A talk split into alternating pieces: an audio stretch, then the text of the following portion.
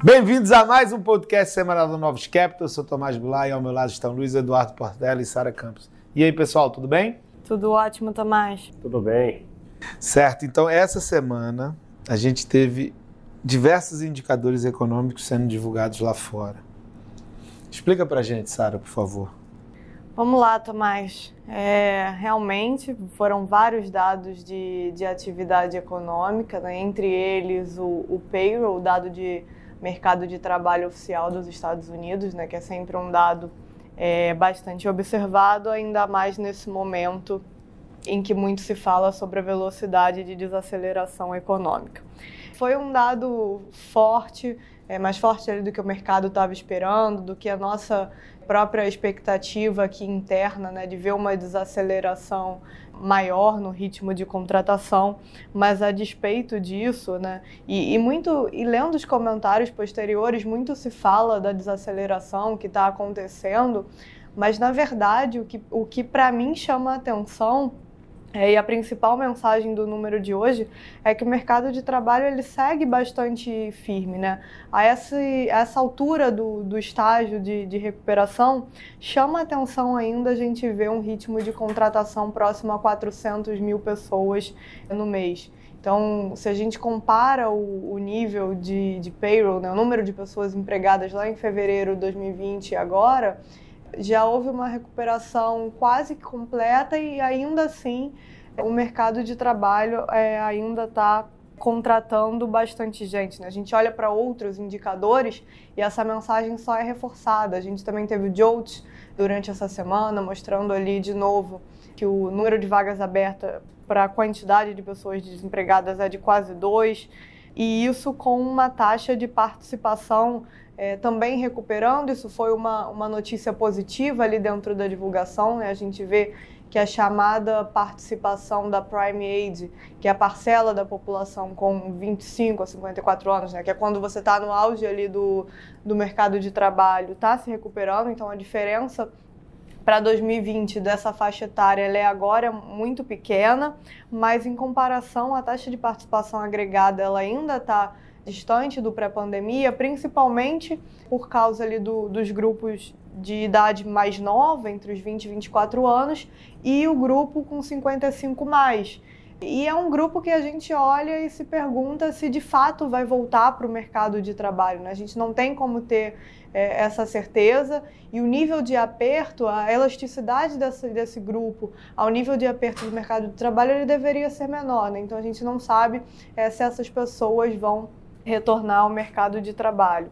Então, assim, dito tudo isso, são números que, a, apesar de a gente falar é, em desaceleração, porque a gente estava num nível muito alto, a gente ainda está falando de dados sólidos, e eu acho que isso também se traduz na comunicação que a gente teve do Fed durante essa semana. Então, a gente teve, por exemplo, a, a Brainerd, a, a Master falando que num cenário para daqui a duas reuniões à frente, né, quando a gente chegar lá em setembro, que o Boston que havia sugerido que é, o, o, Fed poderia ser uma pausa, esse cenário parece, é, olhando de hoje, bastante difícil, né? Porque assim a, a inflação não dá sinais de que passou pelo, pelo pior momento, inclusive na semana que vem a gente tem dado de CPI. A gente teve o petróleo essa semana mostrando o, essa questão que a gente conversa de desbalanceamento entre oferta e demanda, mesmo com um aumento é, da OPEC do que era previsto ali em termos de produção,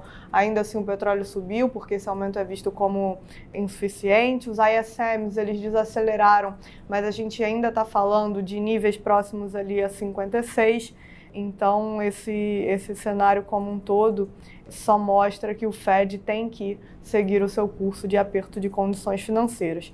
E aí a gente também viu ao longo dessa semana o CPI de zona do euro é, surpreendendo para cima. Na semana que vem a gente tem reunião, né? Foi se consolidando ao longo das últimas semanas o cenário em que o ECB também precisa começar processo de, de retirada de liquidez, eles ainda estão comprando é, ativos, ainda estão fa fazendo o que é, então eles estão atrasados nesse processo, mas ficou claro que já na comunicação que esse momento chegou e agora a dúvida, na verdade, que se coloca é se, assim como os outros bancos centrais fizeram, é, eles vão ter que acelerar o ritmo também. E Sobre China, né, a gente viu os dados de atividade, ali, os primeiros dados de atividade de maio, que foram os PMIs, mostrando alguma recuperação depois da, da grande é, queda que a gente teve ali em abril. Né? A gente viu o número de casos de Covid diminuir, uh, o processo de, re, de reabertura está, é, de fato, aos poucos acontecendo, e com isso a gente também teve uma retomada. A gente ainda está falando de, dos PMIs de China em patamar ruim, né? Ruim quando a gente fala, a gente quer dizer contracionista, mas ainda assim mostrando recuperação. E com China deixando de ser uma pressão baixista para crescimento global, isso também tem, tem impacto no, no, mercado, nos preços do mercado e no petróleo, por exemplo, como a gente falou, né, Portela? É, se o mercado comemorou os números mais fracos na semana passada, a gente viu o rally nas bolsas, né? Essa semana foi o contrário, né? A gente já começou a semana né, com a China reabrindo, com os números um pouquinho melhores na margem, indicadores da economia global é, não, não desaceleraram tanto quanto o mercado é, esperava, né? inflação muito mais forte na Europa, né? principalmente ali a Alemanha, é, Espanha mostrando nessa né, o início do verão né, europeu, essa parte de serviços acelerando e voltou a preocupação né, do Fed ter que seguir né, no ritmo de 50-50, né, como a Sara mencionou, vários diretores falaram essa semana, e aquela conversa de que talvez setembro pudesse desacelerar ou ter uma parada técnica, essa semana perdeu força. Né? Então, com isso, a gente teve uma realização né, do rally de semana passada. Pega o Nasdaq né, e o S&P, as bolsas americanas caíram aí ao redor de 1%. É, a gente teve uma abertura forte de juros né, nos Estados Unidos, estão 10 anos, né, abriu é, 20 pips na semana. É, as commodities seguem pressionadas, né? o petróleo subiu aí quase 5%, né? fechando aí acima de 120 né, dólares o barril. E os derivados, né, gasolina e diesel, seguem subindo muito forte. Né? Então, essa semana a gasolina, a gasolina subiu 7%, o diesel subiu 10%. É, as preocupações com falta de diesel né, continuam. Né? Tem chance de faltar diesel é, nos Estados Unidos. Vai ser um, um problema grande para a economia americana. A gente está bem atento aí, olhando é, esses detalhes. É, e o que a gente tem que ver é, daqui para frente é onde o mercado vai se reequilibrar, né? Porque você não pode também ficar comemorando um número ruim, né? E um número bom de atividade é, é, também não, não deveria ser é, positivo, né?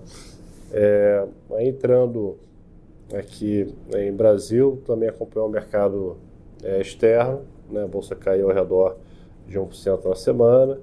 É, o real, né, que desvalorizou é, 1%, então ele foi na contramão das outras moedas, as outras moedas ficaram é, mais estáveis, né, tirando é, a moeda chinesa que valorizou mais 1% na semana, então ela devolveu aí quase toda, toda a piora que teve é, em abril. E os juros aqui andou junto com o juro internacional, né? a parte longa que abriu 40 bips é, na semana é, e teve também repercussão é, aqui de, né, do Congresso, voltando a falar de calamidade, voltando a falar de, de novas PECs, né, para tentar reduzir né, o preço dos combustíveis. Exatamente. A gente está vendo que o problema de inflação global ele segue é, uma coisa muito preocupante.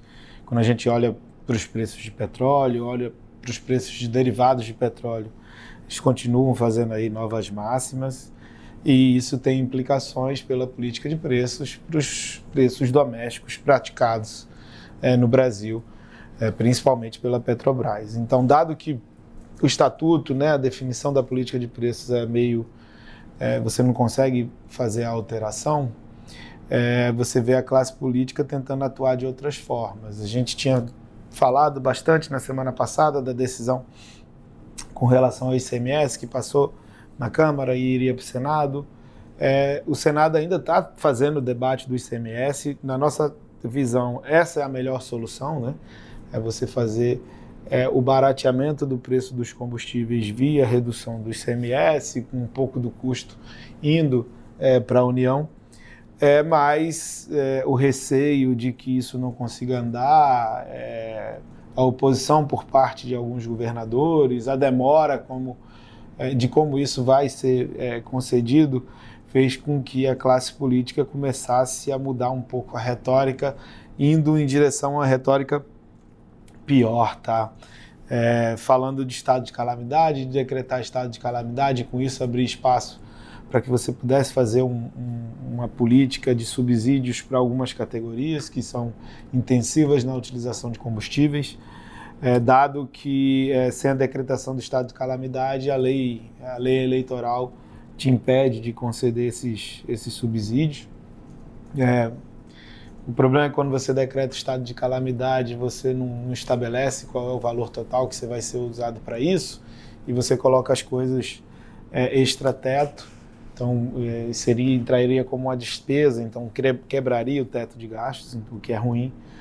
É, além disso, você teve a classe política falando de outras soluções, de é, adotar uma PEC que porventura possa zerar os impostos de ICMS e a gente não sabe para onde iria esse custo é, de uma forma geral. Então, é, como essa questão do ICMS, botar o teto e ainda precisa de um pouco mais de discussão. É, a classe política ligada a Bolsonaro, principalmente com medo das pesquisas que foram divulgadas nos últimos dias, estão pensando em adotar medidas fiscalmente mais negativas que passam uma mensagem é, um pouco pior, tá? Então a gente entrou nesse cenário de risco um pouco mais acalorado por conta do fato de não parar de subir é, o preço internacional do petróleo e de seus derivados.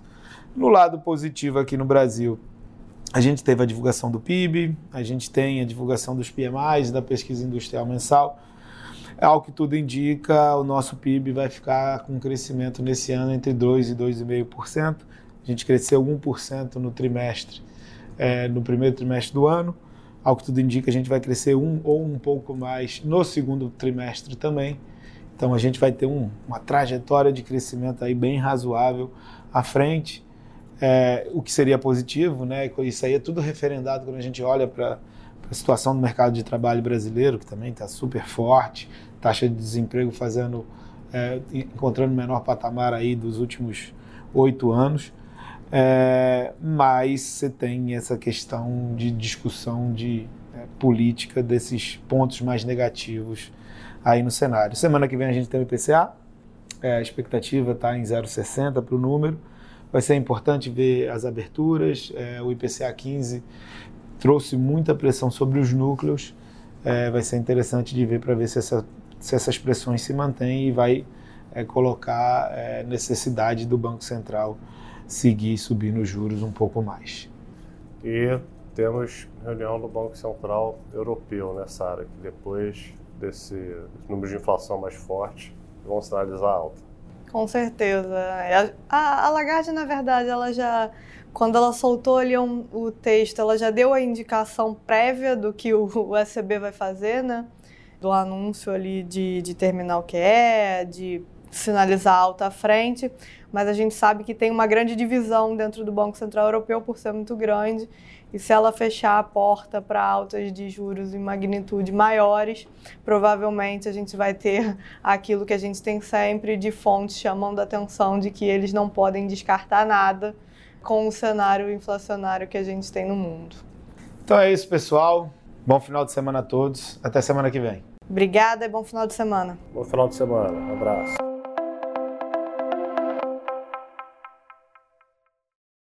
A Novos Capital, gestora de recursos limitada, não comercializa nem distribui cotas de fundos de investimento ou qualquer outro ativo financeiro. Este podcast não constitui uma oferta de serviço pela Novos e tem caráter meramente informativo. A Novos utiliza informações de fontes que acredita serem confiáveis, mas não se responsabiliza pela exatidão de quaisquer das informações assim obtidas e utilizadas neste podcast, as quais não foram independentemente verificadas. Estas informações podem estar desatualizadas ou sujeitas a opiniões divergentes. Este conteúdo não constitui uma opinião ou recomendação, legal ou de qualquer outra natureza, por parte da Novos, e não leva em consideração a situação particular de qualquer pessoa. A utilização das informações aqui contidas se dará exclusivamente por conta e risco de seu usuário. Antes de tomar qualquer decisão acerca de seus investimentos, a Novos recomenda ao interessado que consulte seu próprio consultor legal.